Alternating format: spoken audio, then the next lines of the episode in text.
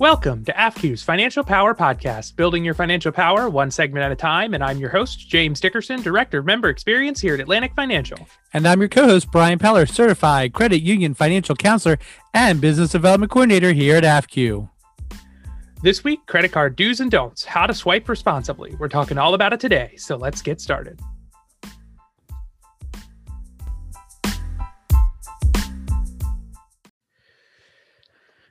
All right, Brian. Well, this week's question comes from Michael in Joppa Town. He is getting his first credit card, and he is wondering, what are some tips and tricks to make sure that he does it the right way? So I figured, why don't we give him the top 5 do's and don'ts of how to swipe responsibly and help him figure out how to get started with the credit card right? Absolutely. Last week in our Halloween special, we talked about credit card issues and what can happen when you get that first credit card. So this is a good follow-up to that, because it's so easily to be seduced by the credit card. Yeah, we don't want to end up like Mikey Spenderson or whatever his name was from the Halloween episode. So yeah, absolutely. All right. Well, what do you think? Let's start with the do's. Let's talk about some of the things you should do when you get a credit card and when it comes to using your credit cards responsibly. What do you think the first one should be? Probably the biggest one, and that is make more than the minimum payment whenever possible, because when you just make a minimum payment on a credit card, if you have any kind of balance at all, that minimum payment will cost you so much money and take years and years and years to pay off. I couldn't agree more, Brian. I definitely think that that's a big one. Making sure that, if you can look at your credit card statement and it tells you how many years it's going to take to pay it off if you make just the minimum payment. And it even says if you pay X amount more than the minimum payment, here's how much faster you can pay it off. So paying more than the minimum payment is the number one thing that I would say you should do. And I think that the second thing, and this one isn't really going to help out Michael, but I think that it's a good example for everybody else who might be listening, is if you've had your credit card for a while, and you've been making your payments every month and you've been using it responsibly, call them and try and get a lower interest rate.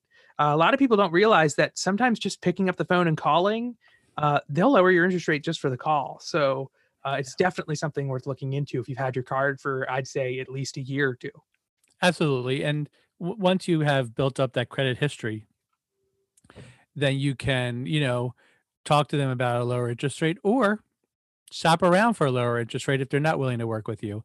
But you should, if you have good credit and you have some history of payments, there's no reason why you should be paying 29% interest on a credit card or even 19% interest on a credit card. And of course, we always recommend, before you do all that, go to your credit union and get a fairly based interest rate credit card.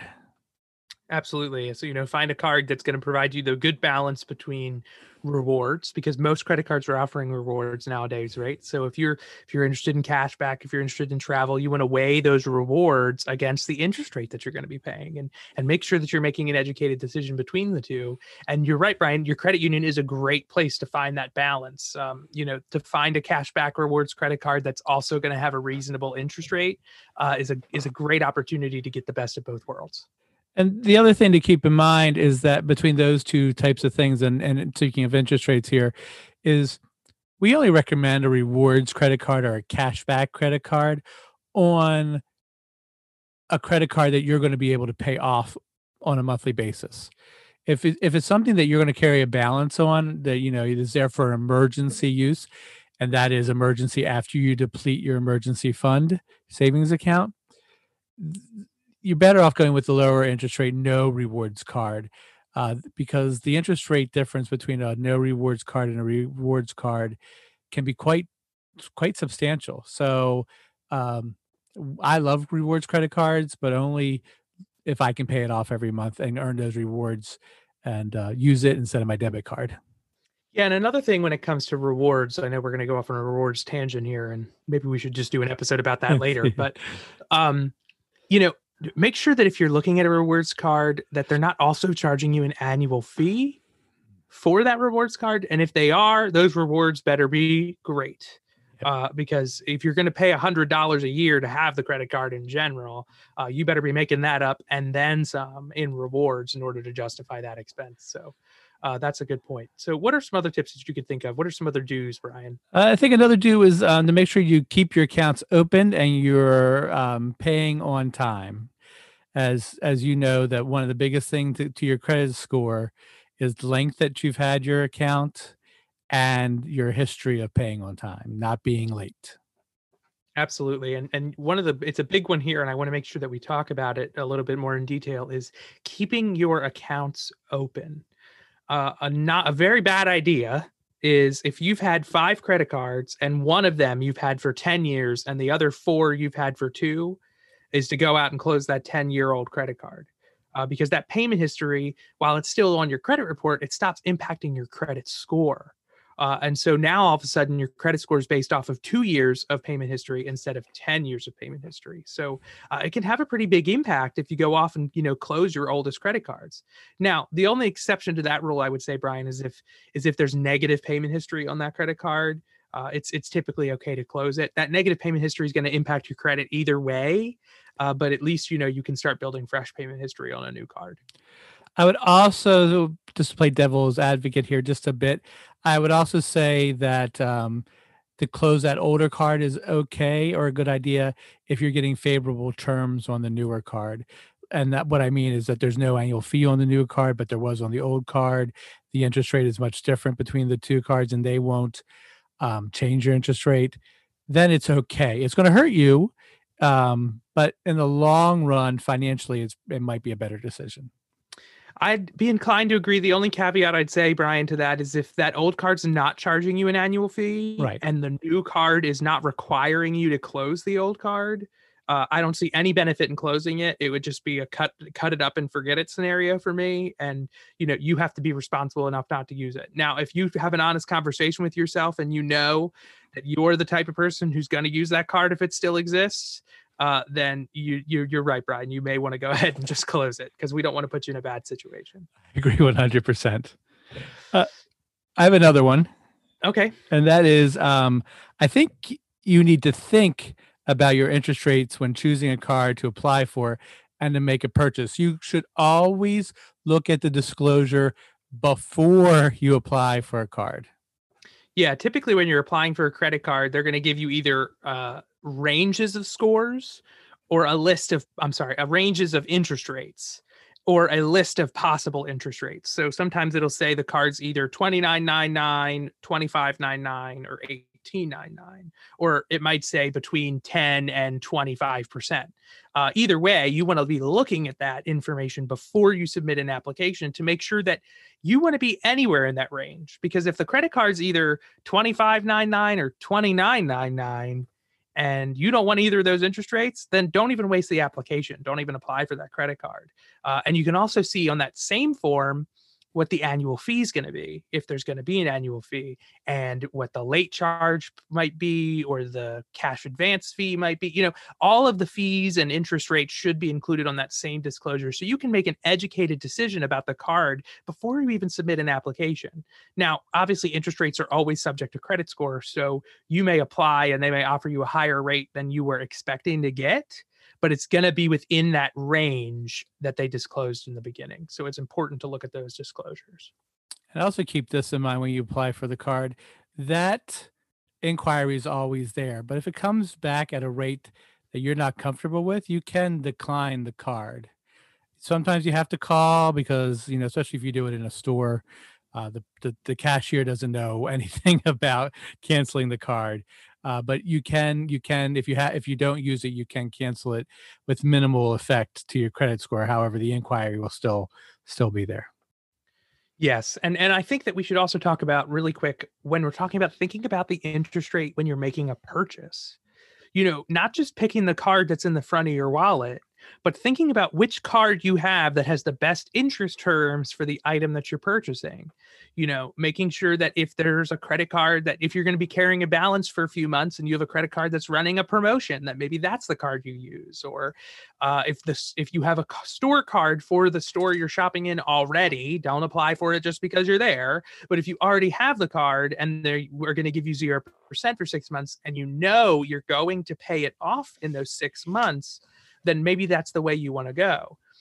But you want to be conscious of the interest rate that you're going to be paying for a balance before you make the purchase, and if you're going to be carrying that balance. So just having those thoughts in your mind before you make the purchase can a lot of times dissuade you from making a bad decision, right? It might help you avoid some of that overspending that you don't necessarily need to be doing if you have that conversation with yourself about, is this television really worth the price plus 28% interest on top of it? And maybe it's not, and maybe we decide not to buy it until we've saved to make that purchase with cash. Okay. I think the final do is, if you've gotten things have gotten out of hand, ask for help. Absolutely. You got it. You can't be unwilling to ask for help or avoid it and bury your head in the sand. We talk about that a lot on the podcast, facing these problems head on. And we're going to talk about some of the things that happen in the don'ts next, but just keep in mind that if you're an AFQ, Atlantic Financial Federal Credit Union member, we have free counseling here, free financial counselors available to you. We have our online and by phone partnership with Coffee, and they will even do debt management with you. So there are all kinds of things, but you need to ask for help if you get into a bad spot. And you know what? And me and Jimmy talk about this all the time. Just because you're in a bad situation today doesn't mean it'll be that way tomorrow, but you got to take steps to fix it. That's correct. You definitely have to face those things head on. So those are the do's. Those are the things you should do when it comes to using your credit cards responsibly, Michael. Starting out, those are important things to keep in mind. Let's talk a little bit about the don'ts, things we should avoid doing as often as we can. And I think the number one thing, Brian, for me anyway, is going to be, don't go over 50% of your credit limit. That's right. And if you have to go over 50% of your credit limit, don't go over the limit altogether. And Michael might be thinking, well, it's my credit limit. How could I go over it? Well, you can. And it costs you money, and it impacts your credit score a lot if you go over your limit. So that is something we want to avoid 100%. No questions about it. Don't go over your credit limit. But if we can, we really want to keep it under 50%. Yeah, a few years ago, it used to be that if you went over your credit limit, they could charge you a fee, and the government came in and regulated that. And they can't charge you the fee anymore for going over your credit limit. But what people were all happy about but didn't realize is that every dime that you go over that credit limit is now immediately due. Immediately. So now your payment, which maybe you were having a hard time just making your minimum payment before, but now if you go over by $100, your payment could be $100 plus the minimum payment, which is $100, maybe it's $175, and you get nowhere. Because then when they add the interest back in on the payment, you've gotten absolutely nowhere. So you definitely do not want to go over your credit limit. And it is something that you have to monitor. No one's going to call you from ABC credit card company and say, Mr. Jones, you're $10 away from your limit. No, they're not going to stop you from doing it. So you need to manage the money. And what a good way to manage money is, Jimmy, is it with a budget? That's absolutely right. And I think that it's also important that we say that you don't have to spend your way over your credit limit. Right. If you get close to your credit limit and you're just making your minimum payment, well, guess what? The interest you're being charged, that can take you over your credit limit. Mm-hmm. So it's important that you're not even getting anywhere near that. It says, if you only have $1,000 credit card, we don't want to be spending more than $500 on it. Yep. Another one, and this is a big one for me, is don't use credit cards to live outside your means. And basically what that means is that when you get done paying your bills, if you're then going to the grocery store and using credit cards to buy groceries, you have a problem and you can't ignore it. Yeah, but Brian, how do I figure out if I'm living outside of my means? Jimmy, I think that's called budgeting. Yes. And we do offer an entire webinar on budgeting here, available twice a month. And if you don't have time for that, we also have it on our YouTube page, our budgeting webinar. Yeah, and we also have a ton of podcasts about it so far. So yes. I'm sure we'll have plenty more. Yes, if they did a word search, every one of our podcasts would have that word budgeting in it. I'm almost certain of it. Absolutely. Well, number 3, don't take cash advances. But it's so easy. Yeah, we just go right to the ATM and withdraw cash, Brian. Yeah, there's Why do we say don't take cash advances? Well, there's a couple reasons. First of all, and this is true no matter what institution you go to, cash advances start accruing interest immediately. So unlike purchases, if you pay off that bill the day it comes in, you don't pay any interest on that. But if you draw a cash advance, you start paying interest the day that you draw that cash advance out. So you're going to start paying interest whether you pay it right when the bill comes or not. And Absolutely. The second thing is, Brian, that most of the time, this is not true at Atlantic Financial, but most of the time, the interest rate is significantly higher on cash advances than it is on regular purchases. A lot of times it's the most allowed by law. It's 30%, 32% for a cash advance. So again, if you find yourself relying on cash advances to make it through the month, you need to reach out and talk to someone and try to come up with a better plan. That's true, Brian. That's when we know we need help, right? Yep. Number 4, I think is another good one, is don't apply for a ton of credit all at once. It gives you a bunch of inquiries that negatively impact your credit. You may or may not get approved for credit because they've seen all these inquiries and they're wondering what's going on. So you really should only be applying for the credit that you need when you need it. Yep. Michael, I hope you haven't applied to 15 credit cards before you've listened to this podcast, but Brian is absolutely right. We want to limit that as much as we can.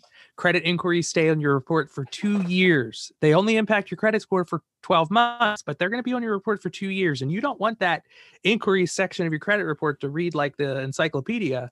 You want it to be a brief summary of the 6 inquiries that have happened over the last 2 years, not the 36. So trying to avoid as many of those as we can is absolutely crucial. That's right.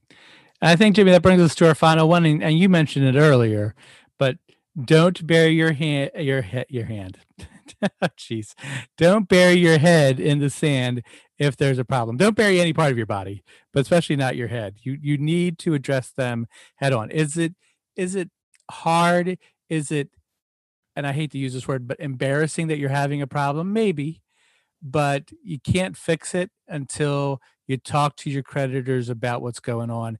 And you have to give them as much information upfront as possible so they can give you the best solution they can. If you don't pay your bills and you don't call your creditors and you don't talk to them about what's going on and why you can't, they're going to assume you just don't want to. And then they're going to come after you hard. And that's when you wind up in collections. And then you are really forced into, telling people what's going on. And at that point, it may be too late. So as soon as there's a problem, as soon as you see there's a problem, you need to start talking to your creditors. That's absolutely right. I did foreshadow that a little bit in the dues section, but it is important. We have to make sure that we're not running away from these problems, because the longer we put them off, especially at the interest rates that we're being charged on credit cards, the problem just gets bigger and bigger and bigger and bigger and compounds over time. So, we have to make sure that we're addressing these problems as soon as they come up. And Jamie, I'd like to add here too that sometimes when you're having problems, you do need to prioritize what's getting paid. And we're talking about credit cards here, but I want to make sure that people know that you need to prioritize your housing and your car first if there's issues. You don't want to risk losing either one of those things. So, and that's why you need to then call your credit card companies and talk to them about problems you're having, because you don't want to be in a situation without a place to live or a car to get you to and from work, especially here in this area that we live in, where there's not a lot of great public transportation. That's true, Brian. And if you're getting into the situation where you do need to decide who it is you're going to pay and how you're going to pay it, it's time to seek help. It's time to talk to a professional. It's time to get someone else involved in this process that you can trust is out for your best interest. That's when you reach out to Brian. That's when you reach out to me. That's when you reach out to the credit union or another financial partner that you have that you trust to help you through those difficult times, because that's what we're here for. We deal with this every day. We're going to be having an unemotional viewpoint for you that's going to help you find some clarity in a very foggy, emotional situation. So reach out, ask for help, there's resources available. There's people here to help you. And I hope all that information helped Michael with starting his credit journey and getting started with his credit cards. And if you have any more questions, Michael, please feel free to email marketing@afq.org again. And we're happy to help you anytime that we can.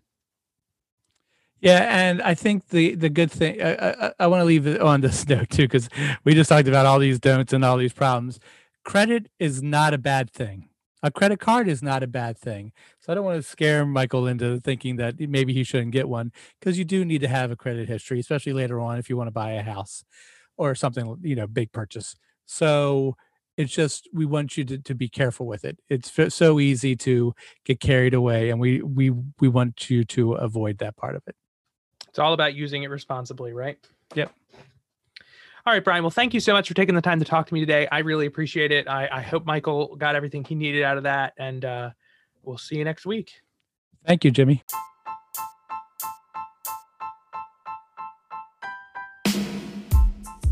Well, that's it, AFQ family. Thank you so much for joining us today. Links for everything we discussed will be included in the episode description. Don't forget to subscribe, leave a comment, and a rating.